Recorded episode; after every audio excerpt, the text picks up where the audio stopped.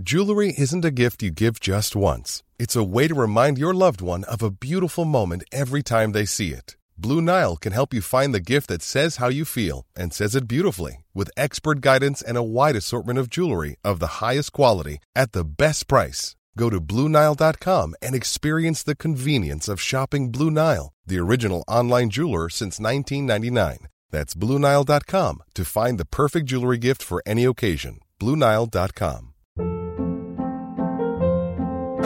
Hold up. What was that? Boring. No flavor. That was as bad as those leftovers you ate all week. Kiki Palmer here, and it's time to say hello to something fresh and guilt-free. Hello Fresh. Jazz up dinner with pecan-crusted chicken or garlic butter shrimp scampi. Now that's music to my mouth. Hello Fresh. Let's get this dinner party started. Discover all the delicious possibilities at hellofresh.com.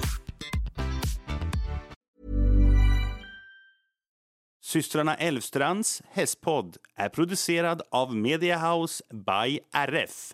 Hej på er allesammans och varmt välkomna till systrarna Elvstrands hästpodd avsnitt 111.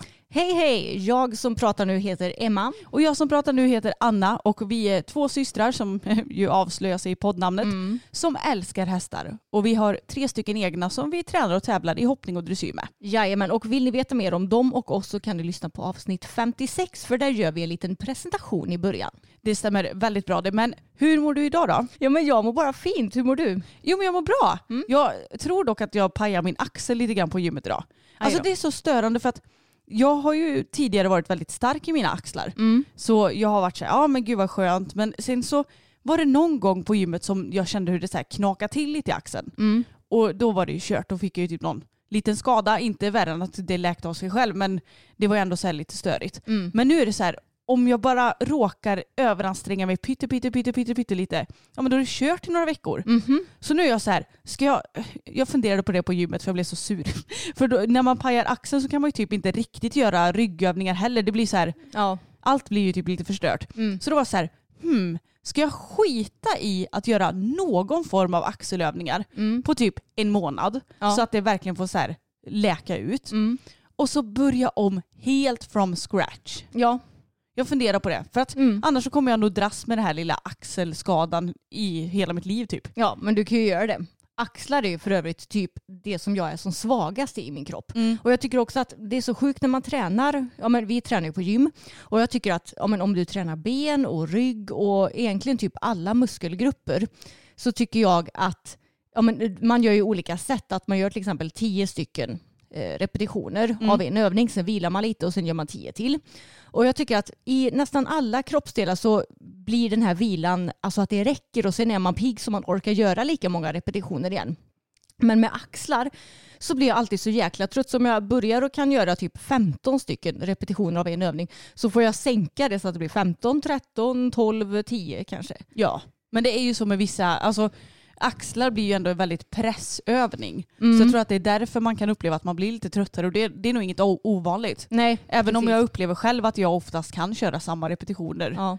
Men eh, det är ju inte så lätt att träna axlar och det är kanske en muskelgrupp som tar längst tid att öka på i vikt också. Ja men det har det nog lite gjort för mig. Men nu börjar jag ändå bli relativt stark i mina axlar. Så jag tycker ändå det är kul att träna även om jag känner mig lite svag där. Ja, alltså jag älskar att köra axlar så det är ju tråkigt att eh, de ska paja. Men jag tror att jag får eh, göra en liten rehabiliteringsplan. Det kan du göra. Och jag, två minuter och 50 sekunder i plankan. Inte gillar du? Jag närmar mig tre minuter nu med stormsteg. Ja, det är ju helt sjukt. Verkligen, det är helt galet. Det är jättelång tid. Ja, ja speciellt med tanke på att jag började med liksom så här 30 sekunder och så har det egentligen varit hela tiden tills jag gav mig fan på att nu ska jag bli bra på plankan. Mm. Ja, jag måste också ta tag i det där men det kanske får bli när min axel har repat sig lite.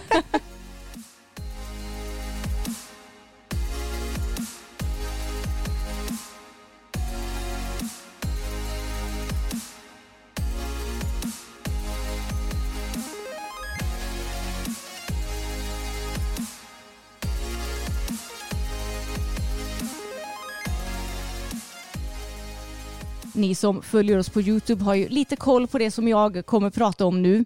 Men för nästan en vecka sedan, det var förra onsdagen, så skulle jag ta in Bella för att åka på dressyrträning med henne. Hon hade varit jättefin dagarna innan och du hoppade henne bara ett par dagar innan så var hon kanonfin. Moa, vår kompis, hon kollade ju lite på henne hemma, bara en liten så här vettcheck på plats kan man säga. Var också fin där. Men på onsdagen tog jag in henne och hon var svullen kring senan i fram. Ja och det är alltså lite lustigt med tanke på att vi ändå pratade lite om det i frågepodden förra veckan. För då frågade ju någon hur vi gör när vi visiterar våra hästar. Ja. Och då så började vi att borsta henne medan vi filmade och då la vi inte så mycket koncentration kring hur hon såg ut överallt. Men sen så när vi väl hade stängt av kameran och började borsta lite mer noggrant och titta lite mer noggrant så sa ju du det att hon är svullen här Anna. Ja. Och jag bara jaha. Och så kände jag, och det är så bra när man kan jämföra med det andra benet som inte är svullet. För då kände man ju ganska rejäl svullnad ändå. Ja. Även om den kanske inte syntes så himla tydligt. Men eh, sen så bestämde vi oss för att ja, men vi tar ut och kikar på henne på volt för att se om hon är oren eller inte. Och hon var ju oren. Ja, det var hon. Och vi hade ju som tur var vår kompis Moa som är veterinär som kunde komma ut och kika på henne. Och hon eh, blev väl inte sådär jätteorolig egentligen men hon sa att, eh, ja, men, att jag borde åka in och ultraljuda henne. Och som tur var så fick jag en tid redan dagen därpå på Husaby. Så då åkte jag in och eh, kikade på henne och hon markerade ju även på rakt spår när jag travade. När det var en duktig veterinär som tittade på henne då. Jag vet inte om vi hade sett det, vi som inte är experter. Antagligen inte. Nej. Och sen ultraljudades hon och det är väl lite osäkert än exakt vad problemet är. För jag menar, jag åkte in dagen efter, det kan vara svårt att se exakt vilken typ av skada det är ja, men så pass tidigt efter eh, när benet fortfarande är lite svullet och sådär. Så jag vet inte riktigt vad det är för fel på henne idag.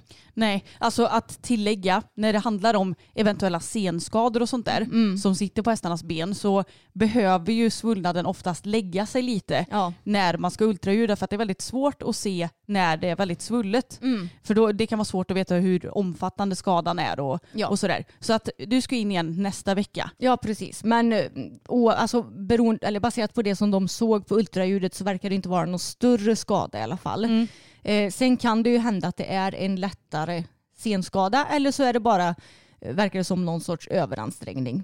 Men jag får se lite grann. Eh, beroende på vad diagnosen blir så kommer det ju bli antagligen ganska stor skillnad på rehabiliteringstiden. Så jag får se nästa vecka. Då ska jag som sagt in igen och jag har ju ändå en liten plan nu.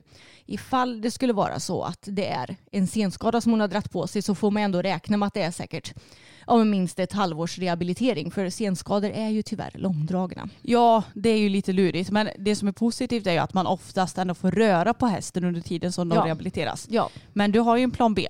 ja, och om det skulle vara så så tänker jag att då betäcker jag henne i år. Plan B, plan beteckning, plan bebis. Exakt. Och jag har ju liksom kikat lite grann på hingstar och jag har ju länge varit sugen på Mr. Vane, GJ.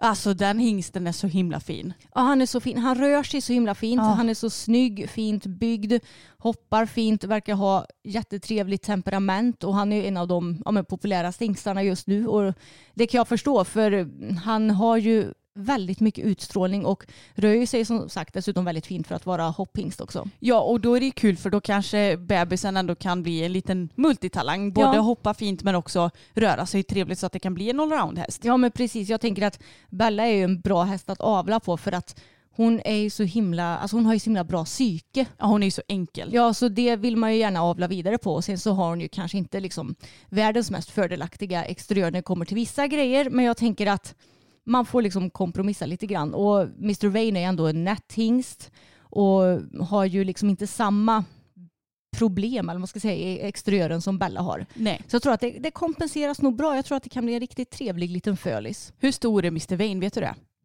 Eh, jag tror han är, han är mindre än Bella i alla fall. Ja, någonstans 1,68-1,70 kanske. Jag skulle gissa på det. Ja. Ja, men det är ju så här, det är ju alltid jättesvårt för det vet jag att din, eller Bellas uppfödare pratade om det. Mm. Att hon valde en liten hingst till Anaconda var det då Ja? Bellas mamma. Ja, för hon är ganska stor.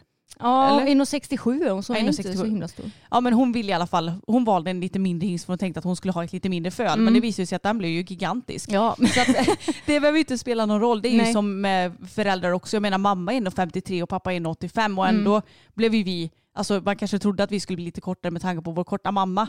Men det är ju så här, man vet ju aldrig riktigt. Nej, exakt. Men eh, det blir ju spännande i så fall. Och det är ju skittråkigt rent ut sagt att hon har skadat sig. Ni har ju varit så himla fin form båda två och det har ju känts som att 1.10 debuten inte varit alls långt bort Nej, heller. jag vet, det är så jävla... Alltså jag är så besviken bara på att det känns som att så fort det har gått bra ett tag så ska nästa eh, ja, men slap in the face komma. Mm, jag vet. Så att det är skittråkigt och vi är ju såklart väldigt ledsna. Men eh, Bella är ju i alla fall glad i hagen och hon får gå i en liten sjukhage nu. Ja. Bredvid grabbarna. Och de står ju typ alltid och håller hennes sällskap och är jättesöta. Så att jag tror inte att det går någon nöd på henne. Det är nog mer jobbigt för dig. ja, precis. Och jag måste säga att hennes ben, jag tycker typ inte att det är svullet alls längre. Nej. Utan det har gått ner jättemycket. Men jag kyler det varje dag. Hon får Metacam.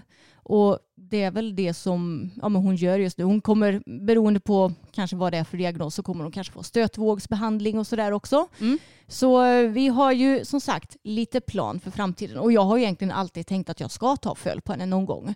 Bara det att jag tänkte inte att det skulle vara nu när vi båda två är i skitbra form. Nej, precis. Men samtidigt så om det nu blir en längre vila för henne så är det ju lika bra att passa på. Ja, men exakt. Så vi får med. något gott ut av det här skitvilan. Ja, verkligen. Och jag pratade med Henrik på Husaby som är väldigt insatt i avel och väldigt duktig på det. Och jag sa det att ja, Bella hon har ju en diskdegeneration i ländryggen och är det någonting som du skulle säga skulle påverka en eh, graviditet vill jag säga, men en Ja, dräktighet dräktighet. Mm. och eh, förlossning. Och han sa nej, alltså det är ingenting som jag skulle, vad ska man säga, backa, backa från. Nej. Mm. Utan han hade, hade han haft en häst med liknande bekymmer så hade han ändå avlat på den. Liksom. Ja, exakt. Mm.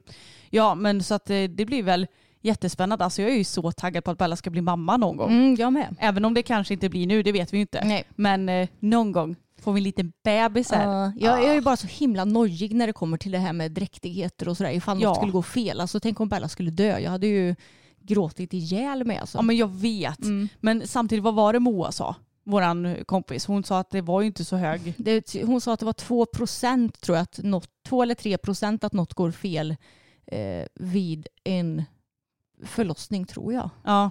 Så att jag menar det är ju inte så höga procent men samtidigt kan man ju ändå vara den procenten. Det vet man ju aldrig. och det känns som att man hör att nu tog, dog det stot och nu dog det fölet så det här, den, nu har vi en amma och nu har vi ett föl som Ja. behöver amma. Ja, men du fattar. Men samtidigt får man ju tänka på att det finns ju väldigt många hästar i Sverige. Jo, och det är ju många som avlar. Ja, ja. Så att eh, vi får ju ändå hålla tummarna att det går bra. Och jag Mm. menar, vi har ju ändå distriktsveterinärer i Vara som kommer ut och de är ju också duktiga. Mm. Om något skulle gå lite snett direkt, alltså vi får ju hålla stenkoll. Jo, det får vi göra. Så vi får hoppas att det bara slinker ut lätt. Men du på tal om det här med föl. Mm. Du och jag vi funderar ju alltid så här. Det, det gör man nog alltid oavsett om man har planerat att ta föl eller inte. Mm. Så funderar man ju lite på hästnamn. Ja. Och du har ju delat med dig av lite favorithästnamn genom, genom åren tänkte jag säga. Men eh, i podden menar jag. Och då så sa vi så här att det är många som väljer att döpa sina hästar till exempel att man blandar hingsten och stots namn. Mm. Vilket jag tycker är väldigt fint om man kan göra det. Ja. Men då pratade du och jag om det, om vad våra hästar skulle heta om vi hade blandat deras föräldrars Mm. namn eller deras släktingars namn. Precis. Och då tar vi och börjar med fokus här då. Mm. Han är efter hingsten Harley VDL. Hans mamma heter Rinosa och hans farfar, nej Morfar. morfar, menar jag, heter Pitcher S. Då sa vi det att då hade han hetat Harry Nutcher. Eller om man säger det på brittiska, Harry Nucha. Precis. Alltså det hade varit så himla kul. Harley, Harry, Renosa, Renew och Pitcher blir Cher. Ja. Ja, Harry Nucha. Harry Nutcher. Alltså det, hade, det är ändå ett ganska gulligt och fint namn. Det hade passat honom. Då hade han kunnat kallas för Harry. Jag vet. Det roliga var att när jag skulle köpa Fokus då trodde jag att han hette Harley Wedell. Mm. För att då hade jag ingen koll på den hingsten. Det är ju ändå en fin hingst. Mm. Jag har googlat lite på honom nu det senaste och han kan ju hoppa in och 50 och är jättesnygg. Ja. Men när jag skulle köpa Fokus hade jag ingen aning om vad det var för pappa. Nej. Så jag visste inte om att det var hans pappa som då skrev ut i annonsen. Nej, precis. Då var jag så här, Harley VDL, ja då kan jag kalla honom för Harry. Ja. Men sen var han ju tydligen en fokus Ja. så, så det blev ingen Harry. och sen så kommer vi till Bella då. Mm. Hon är efter Boss VDL. Anaconda heter hennes mamma och hennes morfar heter Alcatraz. Men här har vi ju bara blandat mamman och pappan. Mm. Då blir det ju Bossaconda. Ja, och det är så klockrent för hon är ju en bo- alltså, Bossa Conda. Det passar ju hennes personlighet så bra eftersom hon är lite sur och bestämd Mm. mot andra hästar om man säger så. Verkligen. Och det är kanske inte det finaste namnet jag har hört. Nej. Men det är ju inte helt vedervärdigt heller. Och det är roligt. Det är och roligt. personligt. Men nu kommer vi ju till mitt absoluta favoritnamn Mm. och det är ju Tage då. Han är efter Cavalett, hans mamma heter Cheek och hans morfar heter Bright Bird. Och då har vi också blandat eh, mamma och pappa. Mm. Och då heter han Chicklet. Och det passar också honom så bra för han Så är ju bra. den lilla, lilla, lilla kycklingen. Chicklet. Ja, alltså det, det tycker jag är så gulligt. Ja, jag med. Men det kanske mer hade varit ett ponnynamn. Ja, och jag vet inte varför men jag tycker också att det är lite stoigt namnet. Ja, lite. Chicklet. Ja. Chicklet. Ja, men det, alltså det hade verkligen passat Tage för han känns som den lilla kycklingen. Ja, han är så söt och han är lite gubbig nu också. Ja. Vi skulle ju egentligen haft dressyrträning i onsdags då och det blev ju inget för dig. Du Nej. fick ju ställa in på dagen för att vi Mm. insåg att Bella var skadad. Jag däremot hade ju ställt in några dagar tidigare för att jag var så här Fokus har ju haft bekymmer med sår och grejer och nu går han på lite medicin och jag hade inte ridit honom ordentligt på typ en vecka. Mm. Utan vi har ju gått på mycket promenader det senaste och ridit ut lite och då var så här, det känns inte snällt att bara nu ska vi ut och dressyrträna en hård träning. Så därför valde jag att sälja min plats. Och då frågade jag vår kompis Moa ifall hon ville köpa den för hon har ju två hästar som hon eh, gärna tränar med och det ville hon. Men då sa hon att då får du gärna hjälpa mig att rida fram den ena för att ja, hon hade ju tiderna efter varandra och hon kunde ju inte göra två saker samtidigt. Nej. Och det gjorde jag ju gärna eftersom jag ändå skulle träna kan jag ju lika gärna hjälpa henne med dem liksom. Och då var det lite kul för att Moa är ju en ganska liten person. Ja. Hon är typ 1,60 lång Mm. och eh, ja, hon är nätt i kroppen också Mm. för den delen. Har inte alls så stor stjärt som du och jag har och sådär. Nej. Så hon har ju 16,5 tums sadlar. Det vill Ja. säga typ ponnysadlar. Ja, alltså jag har ridit i vår kompis Jennys 16,5 tums sadel en gång för många, många år sedan. Mm. Och det var det vidrigaste jag varit med om. Alltså det, när jag satte mig i sadeln så kändes det som jag skulle åka av. för alltså bara jag liksom satt upp och satte mig och bara wow, alltså hur ska jag kunna rida i den här? För den var så liten. Ja, ja men det var så kul för då skulle jag rida fram hennes eh, äldre häst Acke som jag har ridit förut men det var i och för sig många, många år sedan. Mm, han stod ju hos oss förut. Ja precis, det gjorde han. Så att ni som följer oss på YouTube har nog känt igen honom en eh, fux Mm. precis som Tage. Eller ja, det är ju Sara också för Moa hon dras till fuxar. Ja. och då skulle jag rida fram honom och då, Moa hade dressyrsadel på honom. En Lippo tror jag det är. Och 16,5 tums. Men så satte jag upp i den och bara, ja men det kändes ändå helt okej liksom. Mm. Jag bara, det, det är ju inte optimalt men det är inte så att jag eh, hamnar helt på bakvalvet. Och Moa, hon har ju väldigt, väldigt långa ben. Ja, för att jag vara behövde- så kort ja. ja. Så jag behövde inte ens länga lädret någonting. Mm. Så det känns också lite konstigt. Jag menar jag är ju 10 cm längre nästan Mm. och behövde inte länga någonting. Nej. Så att det gick ändå bra. Han var jätte, det var väldigt kul att sitta på honom. Och Moa bara, det såg ju skitbra ut när du red Acke. För hon hann ju tydligen snegla lite på Mm. mig när jag red fram. Så det var lite kul. Mm. Kul att sitta på något annat för en gångs skull. Ja. Men sen då så hade hon tränat färdigt med Sara och så bytte vi häst så att eh, hon satte upp på Acke. Och då sa hon att ja, men du kan väl trava av Sara i några minuter innan du skrittar henne. Och jag bara absolut. Så sitter jag upp i hennes eh, sadel och det är ju en likadan som du har, en Ekip. Keep expression.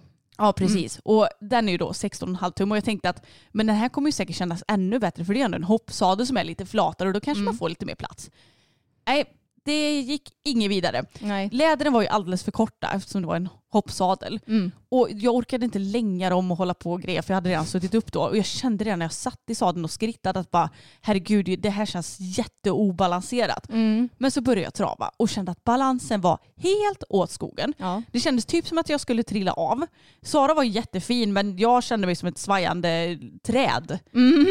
Och jag bara, alltså herregud hur ska jag hitta balansen? Till slut hittade jag balansen hyfsat om jag lutade mig extremt mycket framåt. Ja. Så att jag, jag fick ju typ sitta som så här Quasimodo Mm. i sadeln. Då gick det helt ok men jag, jag travade kanske så fem minuter. Mm. Ja inte ens det tror jag. Nej. Innan jag bara, nej hon får skritta länge istället för alltså det här går inte. Nej. Så det är så lustigt det här med sadlar och det är ju därför också det slog mig att det är så otroligt viktigt att de ändå passar en. Ja, verkligen. För du har ju lämnat tillbaka din dressyrsadel nu för att du kände att den inte passar dig. Ja, exakt. Den passade ju inte riktigt mitt bäcken fick jag inse. Den var ju för bred för mig. Mm. Så det gäller ju att man har en sadel som verkligen passar ja, men ens kropp optimalt. Mm. Och att rida i för små sadlar, ja det är som sagt typ det vidrigaste som finns. Ja men alltså det är sjukt också för det här med hur stora de är i sitsen, alltså det är ju 16,5 tum säger man ju. Mm. Men det kan ju vara så olika beroende på vilket märke Ja, och ja. hur eh, skålade de är och allt Mm. sånt här. Så att det, jag, jag bara, jag vill ha tillbaka dressysadeln, den var bättre. Mm. För min rumpa. Ja, men eh, nu när vi ändå pratar lite om Moa. Vi träffade ju våra kompisar Moa och Matilda veckan när de Mm. var hemma hos oss och hoppade. Och eftersom de båda är hästtjejer så blir det att man pratar ju en del häst. och både Moa och Matilda är också väldigt duktiga ryttare. Men du och jag till exempel, vi har ju alltid varandra som kan liksom hjälpa till. Vi har pappa, vi har vår medryttare Sigrid när det kommer till att åka på träning och tävling och allt vad det är. Så vi behöver liksom aldrig, vad ska man säga, oroa oss för, över att åka iväg på någonting själva. Nej, Utan vi har ju alltid ett, om jag ska säga det fint, team som hjälper varandra. mm, precis. Och vi diskuterade det med Moa och Matilda och de sa att ja, men det känns som att alla förväntar sig att man ska ha ett team som kan hjälpa en. Mm. För Matilda hon är ju med i någon, vad heter det, Dressage eh, Jumping Academy eller något sånt där. Ja men eh, någon eh, sorts kurs-ish. Ja, Ja. exakt. Och hon sa det att ja, men i den kursen så pratar de ju verkligen som om att alla ska ha någon som kan hjälpa en. Och de sa också att det står ju typ ofta i böcker att man förväntas ha medhjälpare och team som kan hjälpa en när man är på tävling och på framhoppning och allt vad det är. Men de har ju inte alltid det utan det är ofta som de åker själva på tävling. Ja men exakt för att jag menar är du själv i din idrott och i ditt, din satsning det, det är inte säkert att man har en syster eller en pojkvän eller en kompis som kan hjälpa till varenda gång. För att, Nej. jag menar, jag försöker alltid att hjälpa till med så mycket jag orkar bland mina kompisar som jag vet kanske inte riktigt har en självklar medhjälpare. Mm. Men det är inte alltid jag har tid eller någon annan har tid heller. Nej. För det är jättesvårt och det, det är så... Det blir lite tråkigt när det anses, eller när det bara förväntas att man ska ha värsta teamet bakom sig. Ja, att det är det som är normen Ja. och att det är det som man får läsa om kanske i alla böcker och eh, får, får liksom lära sig på kurser och sådär. Och att man in, aldrig får lära sig, ja men hur ska jag göra om jag är helt själv? Exakt. För jag tror ju absolut inte att det är... Ovanligt. Nej. Nej, Jag tror snarare att det är ganska vanligt att folk är själva åker på tävling. det tror jag med. Vilket jag personligen, jag känner så här, gud vad modigt. Alltså jag hade aldrig kunnat tänka mig att så lasta fokus själv och åka och tävla och hålla koll på allting. Nej. Jag tycker det är så himla skönt att ha det bara, "Aj, men vad är klockan nu? Mm. Och framförallt så här, alltså dressyr, ja det kanske ändå duger. Ja. Men jag menar när man ska få hopptävling. Mm. Så, visst det står ju alltid folk på framri, eller framhoppningen som man kan bara, du kan du bara lägga ner översta bommen på räcket eller kan du sänka si och så mycket. Mm. Det tror jag att de gärna ställer upp på så det är Ja. inget så. Men just det här med att hålla koll på allting och fan tänk om man åker av och skadar sig. Ja. Då är man helt själv. ja, det är sant. Det har jag knappt ens tänkt på men det är Mm. väldigt sant. Och alltså rent praktiskt, ja, alltså jag hade absolut kunnat åka själv med Bella på både hopp och dressyrtävling. Ja. För hon är ju väldigt okomplicerad och snäll på det viset. Men som sagt, om det händer någonting då, då är man ju där helt själv. Mm.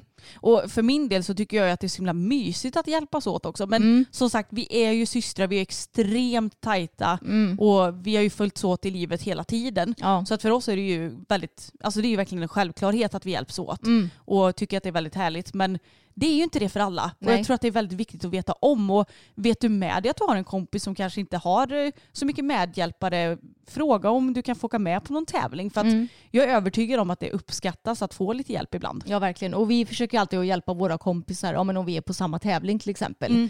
Att vi kan hjälpa dem om vi det är klart att du i första hand hjälper mig till exempel men om, säg att jag har startat och sen så startar en kompis 10-20 starter efter mig då kan ju du hjälpa den kompisen då när Ja. du har hjälpt mig. Jag tycker ju bara det är kul för att Mm. ju mer så här framhoppningar och grejer man ser desto bättre blir man också tycker jag. Ja men precis.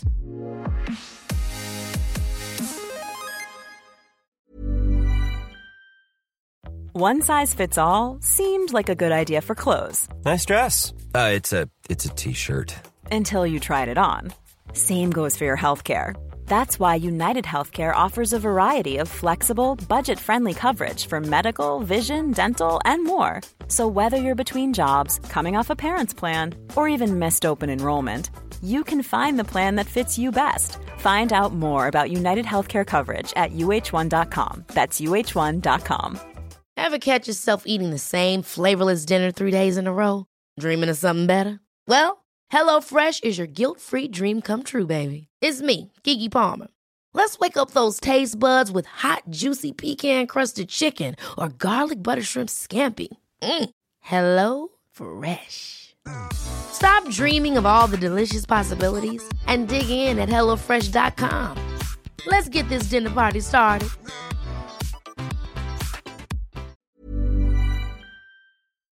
Vår kära far fyllde ju år förra veckan Mm. och då var vi iväg på lite firande hos honom och då började vi prata om lite så här roliga händelser från förr som man ju ofta gör när man träffas i familjen och, och sådär. Men alltså jag måste bara säga en grej också. Ja. På tal om det här i förra avsnittet att jag Mm. var 3 versus 80 år gammal. Den här gången så kunde man ju nästan tro att pappa fyllde tre. För Ja. att eh, mamma och pappa bjöd på korv med bröd och våfflor. Ja, Men alltså det var svingott så jag klagar absolut nej, inte. nej, inte jag heller, men det var, det var väldigt gott. Och våfflor är något som jag normalt sett aldrig äter, men när man väl äter det så är det väldigt gott. Alltså det är så jäkla gott. Mm. Och mamma hon är väldigt bra på att grädda våfflor. De var helt nygjorda så de var så frasiga och goda. Ja. Ah, jag vill ha våfflor till lunch då. Men det kommer inte bli tyvärr. Nej, väldigt gott. Men i alla fall, då började vi prata om eh, ja, men lite hästhändelser back in the days. Och en väldigt rolig händelse som skedde för ja, många år sedan kan man ju säga. Det är ju minst 15 år sedan. Ja, det måste det vara. Säkert 16-17 år sedan. Och då var det med vår första häst Bohun, eller Bosse som vi kallade honom för. Och det var en polsk vallack och eftersom han var polack så var han också inkörd. Så ja, men vi, han var ju en väldigt bra allround-häst, väldigt trevlig i både hoppning och dressyr även om han inte var någon tävlingshäst för han var, han var lite tittig av sig. Ja, så han, han, ville, tyckte det var lite lätt. han ville gärna se hindren innan han hoppade dem och då blir det ju lite svårt att hoppa felfritt som ni säkert förstår. Men han var ju dundersnäll verkligen. Så vi skulle ha med honom på en julmarknad inne i Vara. Mm. Och då skulle vi köra honom och så skulle väl vi ha, ja men vara tomteklädda typ. Ja, vi klädde väl ut honom till ren och sådär Ja. hela köret. Och det, nu har det inte varit på många år men det har väl säkert varit på grund av pandemin. Mm. Men det brukar ju alltid vara som en parad som går igenom hela Vara. Som ett så här avslut på hela julmarknaden. Ja. Och då hade vi fått information om att det var klockan sex. Mm. Och då var ju vi i god tid ändå på Imaso på pappas jobb och Mm. så här, pyntade vagnen och fixade Bosse och så här, grejade och ordnade för att då hade vi nära in till själva eh, centrum av Mm. Vara. Ja, nej då var det ju någon som ringde oss och bara nej men paraden börjar klockan fem. Mm, De har varit är ni någonstans? Ja. Det börjar ju nu. Och vi bara what the fuck? Mm. Så då fick vi slänga på Bosse alla grejer och det roliga var att jag och Emma bara, nej men vi skiter i det. Mm. Det är ingen idé att stressa så här. Men pappa var ju så envis vid att vi skulle minsann vara med på den här paraden. Ja, jag vet och det är så typiskt honom också. Ja. Att har han bestämt, ja men nu ska vi vara med, på den här paraden, alltså det finns ju ingenting som kan stoppa det. Medan vi var kanske lite mer rationella även om vi var mycket yngre då. Och kände att nej men det är liksom ingen idé för då blir det inte gjort ordentligt och det blir inte så trevligt för varken oss eller hästen. Nej, och det blev ju lite kaos kan man säga. För Mm. då så hade ju de redan hunnit att gå en bit på den här paraden, vilket ni ju kan förstå eftersom vi var lite sena. Mm. Så då så genade pappa mellan en pizzeria och en eh, körskola. Mm. Och, och så skulle vi ut på så här Storgatan i Vara. Mm. Men det var ju bara det att vi kom ju mitt i, hade de inte så eld? Jo, Eller facklor eller ja, någonting? facklor jag måste Ja. ha. Och då blev Bosse jätterädd. Mm. Vilket man ju ändå förstår för han, ja men eld är väl ändå deras instinkt att de ska bli rädda för Ja. antar jag. Så att han blev rädd och då kastade han väl sig Ja, eh, åt sidan ja liksom. exakt. Och en vagn har ju skacklor som är helt eh, hårda eller Mm. styva eller så här, för det ska de ju vara eftersom Mm. de ska kunna dra. Men då gick ju de här av. Mm. Och så sprang han väl lite bortåt också från de här facklorna Ja exakt och jag vill minnas att det stod ändå folk på typ trottoaren där han kastade sig åt. Mm. Nu, kom, nu träffar vi ju ingen människa men det Nej, hade ju lika Det hade kunnat lika bli kunnat bli så. Ja, så att det var så kaos. Och sen vet jag inte riktigt hur vi lyckades vi vara med i paraden sen. det minns inte jag. vi lyckades komma in i slutet. Ja. Men hur kunde han ens dra vagn? För skacklorna var ju knäckta. Ja, jag vet inte. Det, det var kanske bara på en sida som den var sönder tror jag. Så jag vet inte om den andra sidan fick dra allting. Ja, det blev inget bra i alla fall. Nej, och ja, återigen en sån grej när man tänker bara, men pappa varför lyssnade du bara inte på oss? Ja, lite så. Ja, Men jag förstår, alltså, jag förstår ju hur han tänker också för att jag är ju lite sån också. Mm. Att har man bestämt någonting så vill man ju hemskt gärna att det ska bli av. jo. Men det får inte bli på hästar eller människors bekostnad såklart. Nej, och- Men jag tror inte han tänkte på att det blev det heller. Nej, jag vet. Jag var nog typ så här 15 då, Mm. så jag tyckte att det var ganska så pinsamt. Alltså vi höll ju på att dö av Mm. skämskudde. Japp. Alltså det var helt otroligt pinsamt. Mm. Och jag var bara inte någon typ klasskompis såg en nu. Ja Alltså, det hade ju åh. mina, mina gjort. Ja. Och min, eh, vår kompis Elinor, hon, när jag kom till skolan dagen efter så minns jag att hon, hon det första hon gjorde det var och så stegrade sig mot mig. det är klart hon gjorde. Ja, så att tips till er om ni ska vara med i någon tomteparad eller liknande. Mm. Se till att komma i tid. Ja. För att då kanske hästen hinner, ja man kanske framförallt hinner då vara långt bort från facklorna. Mm. Tage har ju också varit med i tomteparad. Det har han. Mm. Det gick desto bättre. Det då red bra. ju du. Ja, det gjorde jag. Och Ja. då var det inga konstiga facklor i vägen. Nej, han är så snäll så lille Tage. Ja, duktig. Men Jag tänkte att vi ska ha lite tävlingssnack nu i podden Anna. Mm. Och mer specifikt hopptävlingssnack. För vi har ju ändå tävlat i många år nu. Jag vet inte när jag red min första lokala hopptävling. Det kanske var 2004. Något Var det sånt. så tidigt? 2004, 2005? Jag tävlade första gången 2007 vill jag minnas. Ja, nej, det kanske var 2005 då. Ja, jag vet inte, något sånt där. Jag tror ändå att det var så pass tidigt. Ja. Möjligtvis 20, 2005, 2006 kan jag sträcka mig till om, men inte senare än så. Nej, för du började ju tävla tidigare än mig. Mm. För du var ju äldre och lite modigare. Så Ja. att jag vet att jag vågade inte riktigt. Men jag tyckte Nej. det var kul att åka med dig på tävlingen. Ja men exakt. Så med åren så har ju tävlingarna ändrats en del vilket är kul. Jag tycker ändå att det är kul att ha följt utvecklingen som har skett de senaste åren. Vissa saker på gott och vissa saker på ont. Mm. Men en sak som jag har tänkt på det är att förr i tiden när jag tävlade då var ju avdelning B, det vill säga att du hoppar bara grundomgången och ingen omhoppning. Det var ju bara för unghästar. Mm. Alltså hästar upp till och med sex år vill jag minnas att det var. Kanske sju. Eh, jag är lite osäker där men max sex, sju år i alla fall så fick ju hästarna vara om man skulle hoppa de här unghästklasserna. Ja, vi hade ju ingen unghäst på den tiden så jag vet inte om det var även så. För nu är det ju så att har du en sjuårig häst och du har ridit två felfria avdelning B-rundor i en meter då får ju du gå över till avdelning A i en meter till Nej, exempel. det är sex.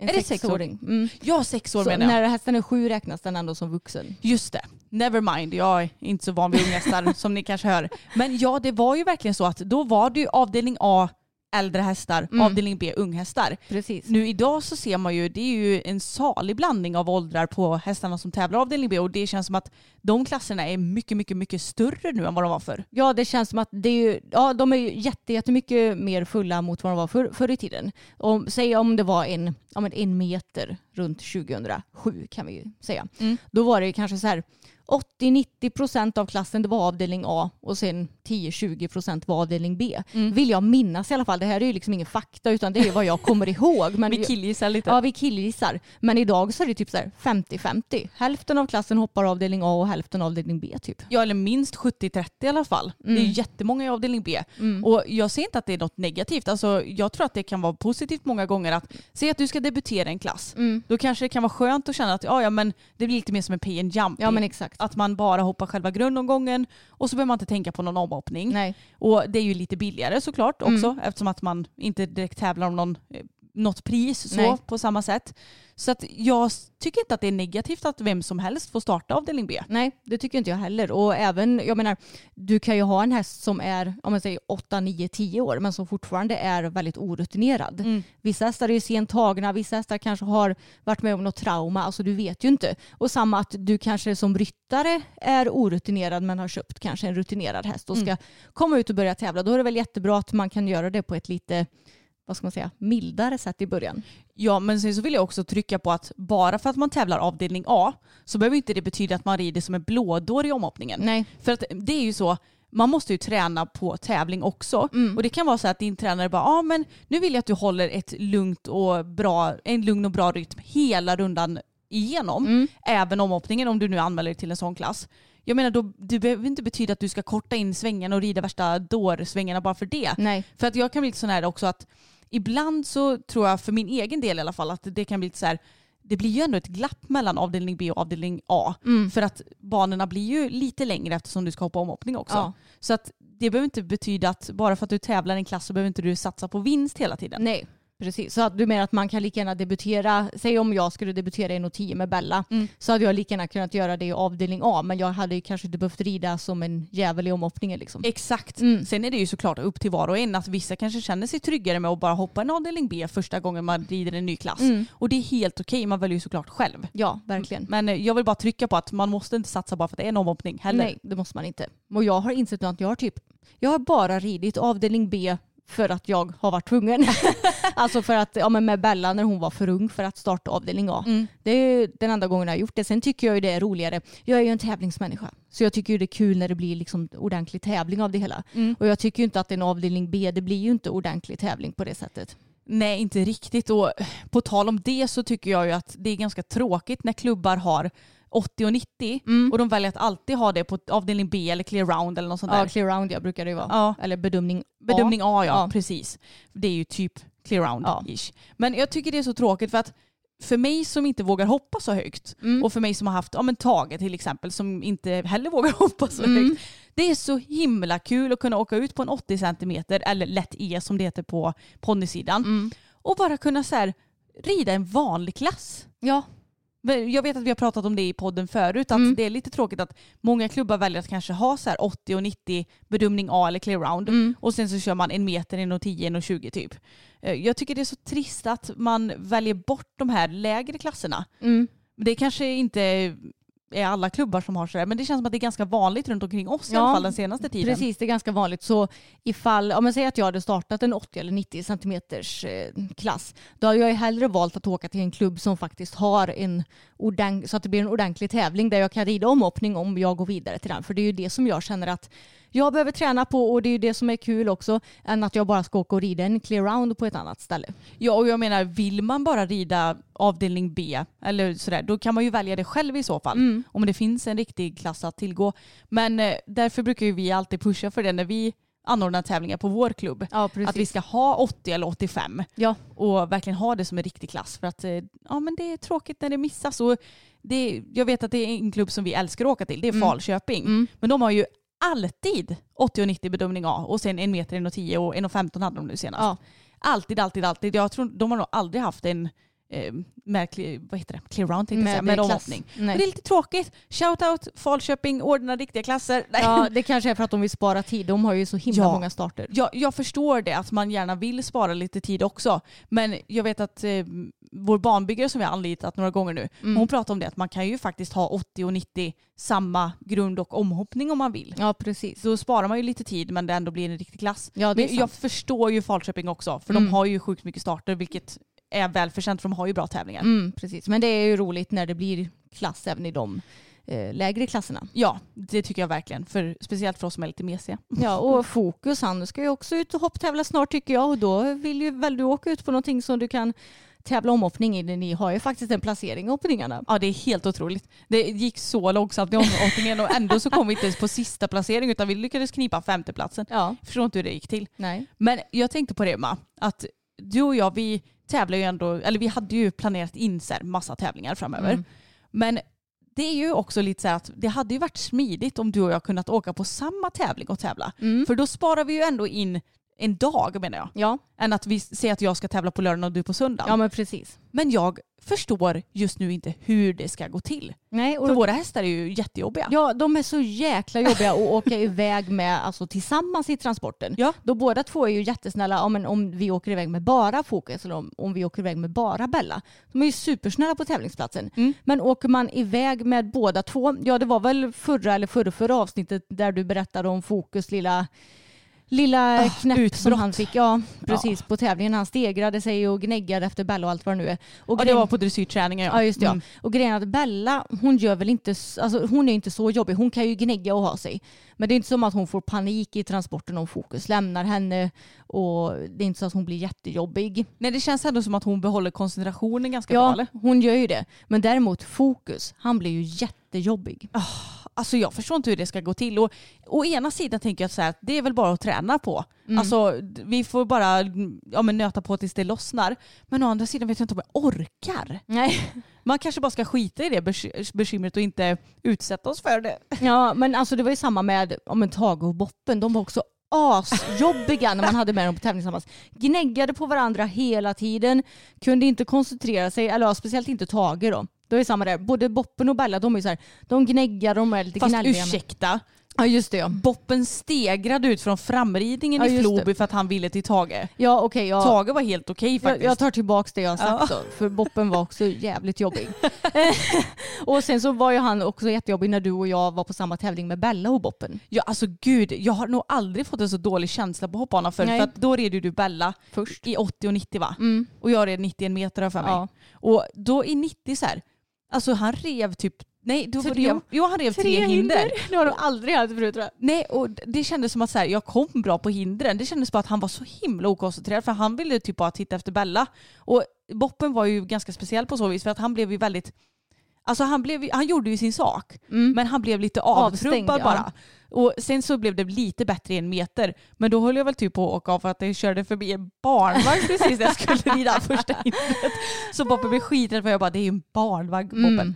Nej så att jag blir så imponerad och förundrad över de som faktiskt kan åka iväg med två hästar från samma stall på tävling och att det är smärtfritt. Jag fattar inte, det känns som att det är Hur så... gör ni? Ja, men det är så många som gör det och jag fattar inte hur, hur går det till för det har ju aldrig funkat för oss. Nej, alltså jag blir så avundsjuk men jag tänker också att våra hästar går ju i flock Mm. och det är På- klart att då blir de ju mer bundna till varandra. Ja och på lösdrift och de hänger ju verkligen med varandra 24-7. Ja, för jag vet att vi pratade om någon person som bara, ja ah, men den här personen åkte iväg med två eller tre hästar på samma tävling och det var Mm. inga bekymmer. Men jag tror att den personen heller inte har hästarna i samma hage utan de går Nej. väl typ separat. Ja. Och då blir det väl inte samma big deal för hästarna för att de bara, "Ja, ja men jag har en kompis men jag bryr mig inte så mycket om den för att Mm. de inte har ett så tajt band. Nej exakt. Men det är också så lustigt för att ja, men Bella och Fokus de har ju varit lite i luven på varandra. Eller ja, Bella har varit i luven med Fokus. Fokus älskar ju varenda prick på hela Ja, ja. jorden ungefär. Mm. Men så fort de är iväg på typ träning eller sådär, då är de ju världens bästa bästisar. Ja, ja. Bästa kompisarna for life. Ja, då, då är det så här gnägg, gnägg och åh vart är Fokus någonstans, åh vart är han? Mm. Men annars är det så här bara åh den där jäveln. Ja, och jag märker också nu när Bella, hon går ju i sjukhage nu så hon går ju själv fast bredvid de andra hästarna. Och hon tycker nog det är lite jobbigt för varje gång, om man säger att vi har tagit in de andra hästarna i stallet och sen när de kommer ut igen, då brukar hon gnägga på dem. Ja, det är så gulligt. Mm, ja, det, de är söta hästarna men också lite jobbiga när de är på sina små humör. Ja men alltså om ni har något tips på hur man löser det här Mm. med att åka på tävling samtidigt så får ni ju gärna kommentera vår senaste Instagram-post. Ja, för vi vill ju gärna göra det. Ja det hade ju varit så mycket smidigare. Mm. I alla fall om man startar i en hyfsat närtid om varandra. Ja, Så att det inte är så att ja, men du startar en lätt A på klockan nio på morgonen och jag en medelsvår C på Nej. klockan sex på kvällen. nej exakt. Såklart. För jag menar både du och jag vill ju ändå tävla både hoppning och dressyr med, Mm. med fokus och Bella tänker jag. Och då är det väldigt smidigt om man kan åka på samma tävlingar för jag menar så vitt skilda klasser rider vi ju liksom inte. Nej, det skiljer sig kanske någon klass emellan bara. Mm, exakt. Och då behöver inte det ta världens tid. Och jag menar, de kan ju också stå på transporten en stund. Det gör ju ingenting. Nej, exakt. Okej, men nu går vi vidare från hoppning till dressyr och tävlingssnack. Och jag vill minnas att förr i tiden, alltså det låter ju verkligen som man, man pratar hur lång tid bak som helst när man säger förr i tiden. Men, ja, men jag vill minnas att när jag tävlade dressyr på Boppen till exempel, Mm. jag tävlade ändå dressyr upp till lätt A på honom och ganska mycket på lång bana och sådär. Och då när jag tävlade för, ja men säg sju till tio år sedan kan vi säga, Mm. då minns jag att det var ändå ganska så mycket direktstarter. Ja, och om vi ska förklara vad det är för skillnad. Mm. Eh, Om du rider en vanlig dressyrklass utan direktstart då får Mm. du gå in på banan och så rida runt där i en stund innan domaren säger Anna varsågod och rid och så Mm. blåser i pipan eller plingar i klockan eller vad de nu Ja, använder för sig av. precis. Och då brukar det antingen stängas dressyrstaketet eller så är det en liten öppning men ja, det, det är ändå att man får gå in på banan innan. Mm. Och direktstart, då innebar det att du red runt utanför Mm. själva dressyrstaketen innan din start och sen så fick du startsignal av domaren och då så fick du liksom, ja, men antingen fatta trav eller galopp då, beroende på vilket program du red. Mm. Och så rida in direkt på medlinjen utan att ha ens sett dressyrstaketen innanför någon Ja, gång. exakt. Och det är ju det vanligaste i de högre klasserna. Ja. När du tittar på till exempel OS och EM och VM och allt vad det nu då är det ju alltid direktstart. Exakt. Då ser man ju att ryttarna de rider runt banan och sen så får de startsignal och då plockar ju några funktionärer bort staketet så de kan rida in och sen sätter de dit staketet Mm. när ryttaren har gjort halt typ. Och det är väldigt vanligt i de högre klasserna men förr i tiden så fanns det ju även en del direktstarter även på de lägre klasserna. Men nu, alltså jag minns inte när jag tävlade dressyr eller när jag såg en ja, men, lokal regional dressyrtävling och det var direktstart. Nej, alltså jag kan inte heller minnas det. Det måste vara så många år sedan. Ja. Och det roliga är att jag har ju pratat om det i podden förut, om Laika som jag red. En ridskoleponny som var helt underbar. Ett fuxsto som folk trodde var en hingst för hon hade en sån jäkla nacke alltså. och då skulle jag ju starta henne första gången någonsin.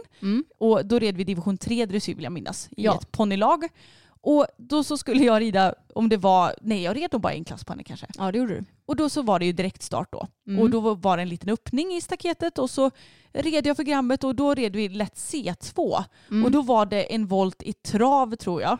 Eller galopp, jag minns inte. Nej. Eh, som var precis uppe vid domaren och vid A. Mm. Och vid A så var det ju en öppning fortfarande för det här hade de inte att man stängde staketet. Utan det var en liten öppning. Mm. Och då när jag hade ridit så här volten och så skulle jag ut igen och fortsätta på kortsidan. Mm.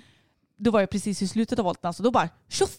Så sprang hon ut från banan för att hon var ju lite busig den här. Ja.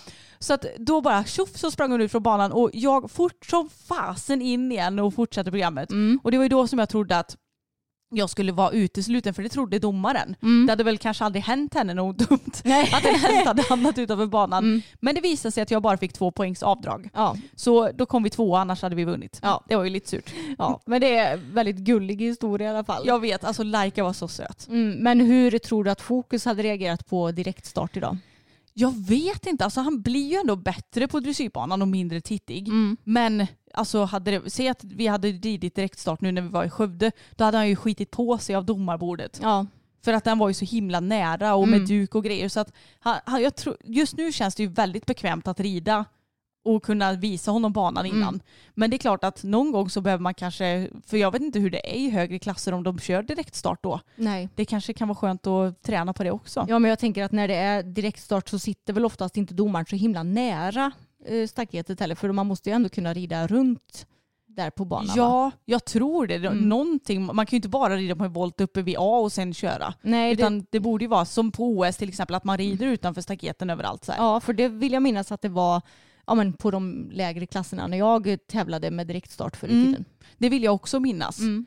Nej, så det är lite så. Och jag var tvungen för övrigt, eftersom att det var så himla, att domaren satt så himla nära när jag var och tävlade i Skövde, Mm. så var jag tvungen att kolla upp det här om det finns några regler för vart domaren ska sitta. Mm.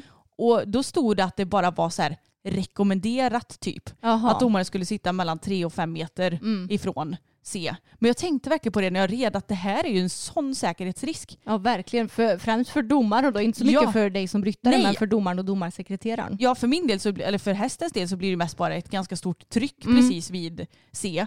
Men jag menar för domaren, tänk om det är så här, ja men man ska fatta galopp vid C. Det är det ju i lätt AI till exempel. Ja, Och man har en häst som kanske bara så här, är lite sparkig. ja men råkar slå mot skänke för att man Mm. kanske gjorde- råkade göra en för grov hjälp eller vad som helst. Ja, Då sitter domaren rätt illa till om den sitter väldigt nära staketet. verkligen. Men eh, ja, det är tydligen bara en rekommendation så att domaren kanske får sitta på banan om hon vill. Ja, men det, det, är väldigt konstigt att det inte finns några regler att domaren måste sitta om man säger två meter ifrån. Jag vet, för som sagt ur ryttarens perspektiv så är det väl lite skitsamma för Mm. jag menar, ja, den sitter ju var den sitter. Mm. Men för domarens säkerhets skull. Ja. Jag hade inte velat sitta så om jag hade dömt. Nej, inte jag heller. Och jag tänker att du borde också få en bättre eh, helhetsbild om du inte sitter så extremt nära banan. Speciellt när du Mm. ska döma hästen när den är ja, liksom närmare domaren. Ja, närmare exakt. Mm. Ja. Nej men det, så är det. Vi får se om det blir någon direktstart någon gång i framtiden. Ja, jag undrar hur Bella hade reagerat för hon är ju egentligen ingen tittig häst men hon är ju väldigt tryckkänslig. Mm. Så hon har ju reagerat på domarbord ja, men när de har varit nära banan. Eh, att hon har blivit så här, ja men backar och stegrar kanske och sådär. Och sen så liksom när hon har fått titta lite och när jag har liksom fått henne nära där, ja men då är det ju lugnt. Men om man ska rida in och så direkt bara, nu ska du gå direkt mot domaren med ditt huvud, alltså det största liksom trycket någonsin bara direkt mot dig. Ja. Det hade hon nog tyckt varit ganska jobbigt. Men hur har hon varit? För att du har ju ridit några tävlingar där domare suttit i transport. Ja det har gått bra. Det har gått bättre Mm. än när de sitter på, vid ett bord bara eller? Ja precis, det har det gjort. Ja. Hon bara, den där transporten där känner jag igen. Ja, exakt. Och då sitter han ju inte sådär inte lika nära kanske som om det är ett bord inne i ridhuset heller tänker jag. Det, och det är ju inte så konstigt egentligen att hästarna reagerar på domaren. För att jag menar, det är ju lite knepigt att det sitter två personer vid ett bord helt plötsligt. Ja, ja. Det gör du ju inte hemma vid ridbanan. Nej, det borde man ju som sagt träna på. Ja, vi borde bli bättre på det. Mm. Och jag måste ta tag i och träna på, ja men typ så här rida fram ute i hagen hemma Mm. och sen in i paddocken och bara rida ett dressyrprogram direkt. Ja. För att så här, visst nu känner han kanske paddocken efter fyra och ett halvt år tillsammans. Mm. Men jag tror ändå så att man behöver träna mer programridning och inte bara så här, rida allt på samma ställe. Nej, men Anna du har ju blivit erbjuden att vara med i klubbens division 1-lag också om några veckor. Det måste du ju snacka om. Åh herregud, jag vet inte vad de tänker med. Nej jag skojar. Då, alltså grejen är att det är ju ändå väldigt skönt med vår klubb. Vi är så här, ja men vi ska ha kul och alla gör sitt bästa. Mm. Och ingen press på någon enskild person. Nej. Liksom. Men division 1 går i år i Middlesbrough B1. Mm. Och tidigare har, eller förra året tror jag det gick i Middlesbrough C1. Ja, okej. Om jag inte minns helt fel. Så Mm. jag var så här, jag var jätteinställd på att vara med i division 1 för att jag var så här, ja men Middlesbrough C är ju ändå det vi tävlar just nu och sådär. Mm. Men sen så visade det sig att det var Middlesbrough B1 och jag bara, ha. Ja vi är inte riktigt där ännu. Nej. Men jag är reserv, för det har jag Mm. tydligen lovat. och jag var så här, hoppas att jag inte kommer behövas. Mm. Men nu är det så att vi, vi har en pararyttare i vårt lag också. Mm. Och hon rider ju sitt program då, Mm. Som heter någonting som jag inte kommer ihåg. Mm. Eh, det är alltid så krångliga namn på de här eh, paraprogrammen. Och så är det olika grader och sådär också. Så jag har ingen koll på exakt vad det heter. Men då får vi också utöka vårt lag. För har man en pararyttare Mm. så får man vara en extra person i laget. Ja. Så eh, det är ändå väldigt kul att det blir som en fördel liksom, tycker Ja. Så om man är parryttare får man vara fem istället för fyra. jag. Japp. Och det är ju tre resultat som räknas så då hade vi i vårt lag fått räkna bort två resultat i så fall. Precis, och nu till första omgången så tror jag att vi är fyra stycken som kan. Mm. Så att det är ju ändå ett fulltaligt lag. Mm. Men då så är jag lite så här, ska jag bara kasta mig ut i Medelsvår B1 här nu Mm. i april? Eller ska jag skita i det för jag måste ju inte. Nej. Vi får se lite. Ja. Jag har inte anmält mig än. Mm. Men jag red ju lite dressyr i lördags Mm. och då så bad jag dig att kika på några byten. Mm. Och han gjorde ju, alltså nu har ju inte vi tränat byte på, vad kan Länge. det vara? Någon månad Ja. minst. Och han gjorde ju ändå det väldigt bra. Alltså jag skulle säga att det var 50-50 rent versus orent. Ja, och det, det är ju så här, ja, man vill ju kanske hellre styra ut på en tävling när man gör kanske så här 80% rena byten. Mm. Men samtidigt så är det ju ingen katastrof. Och Middlesbrough B1 verkar vara ett ganska så roligt program. Vi slipper ju slutorna Och förvänd och galopp. förvänd galopp. Ja. Förvänd galopp det har ju liksom nästan aldrig gått bra på tävling. Nej, så det har det gått känns, bra en gång. ja, så det känns som att det här med förvänd galopp det är ju snarare något som kanske ställer till det för dig mentalt än vad byte skulle göra. Ja. För det känns som att ja, ett byte, ja det är koefficient och är det orent så får du dåligt poäng på det. Liksom. Men det är inte så att du tappar flytet kanske på samma sätt som om du får en dålig förvänd galopp. Exakt, för då stoppas ju allting upp. Jag menar, får jag ett orent byte då, då blir det kanske bara att han byter ett efter i bak. Då får man ju ändå ett, sam- ett bra flyt i galoppen. Mm. Så vi får se. Det kanske blir Medelsvår B-debut lite tidigare än vad jag har tänkt. Ja, alltså varför inte? Det, jag, jag tror ju inte att medelsvår B1 kommer kännas svårare för er än medelsvår C1. Nej men egentligen inte. Det enda är ju att vi kanske inte gör 100% rena byten Nej. just nu. Men samtidigt så, alltså jag, jag kände det när vi tränade lite i lördags. Mm. Att han gjorde även, för vi har ju svårast från vänster galopp till höger galopp. Ja.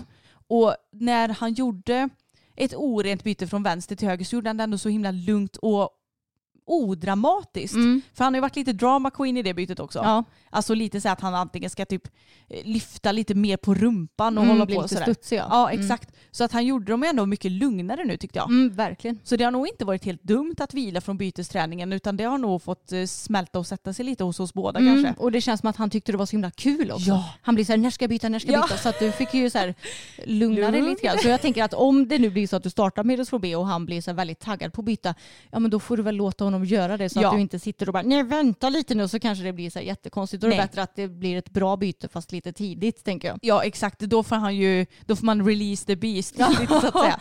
Ja men det känns ändå lite spännande och vi får se. Det är nog den 23 april om jag inte minns Ja fel. det kan det nog vara. Och vi har ju lite karens och grejer nu eftersom man går på kortison men det Mm. hinner han ju bli clean ifrån eller vad säger Ja man? det kommer han hinna. Ja, så att rent, vi får ju starta Mm. rent så. Så vi får se om det blir någon start men jag kanske efteranmäler mig i värsta fall. Ja. För att jag menar jag är ju lagmedlem i så fall så att jag kommer ju få plats oavsett. Mm. Så jag tänker att det är onödigt att anmäla sig om det ändå inte blir någonting. Eller så kan du anmäla dig och eh, vänta med att betala. Det kan jag ju också göra. Om det nu är möjligt. För vissa klubbar vill ju du ska betala inom här en timme. Typ. Ja. ja, men vi får se. Då vet ni att MSHB-debut kanske blir snart. ja, Om en månad. eventuellt.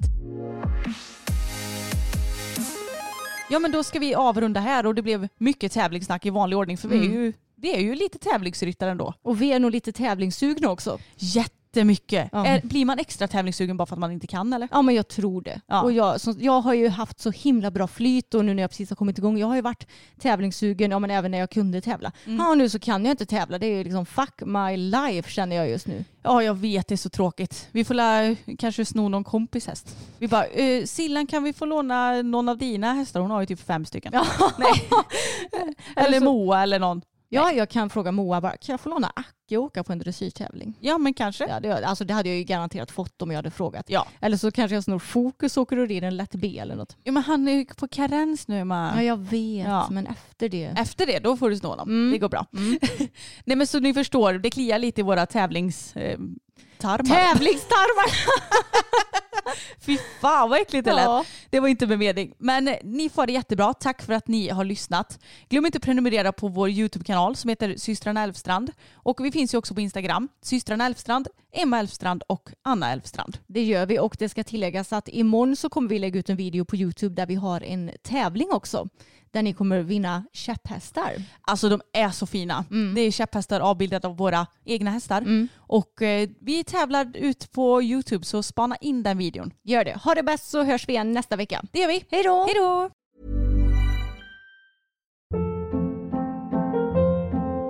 Hold up. What was that? Boring. No flavor. That was as bad as those leftovers you ate all week. Kiki Palmer here, and it's time to say hello to something fresh and guilt-free. Hello Fresh. Jazz up dinner with pecan-crusted chicken or garlic butter shrimp scampi. Now that's music to my mouth. Hello Fresh. Let's get this dinner party started. Discover all the delicious possibilities at hellofresh.com. Hey, it's Paige DeSorbo from Giggly Squad. High quality fashion without the price tag. Say hello to Quince. I'm snagging high-end essentials like cozy cashmere sweaters, sleek leather jackets, fine jewelry, and so much more. With Quince being 50 to 80% less than similar brands. And they partner with factories that prioritize safe, ethical, and responsible manufacturing. I love that. Luxury quality within reach. Go to quince.com slash style to get free shipping and 365 day returns on your next order. Quince.com slash style.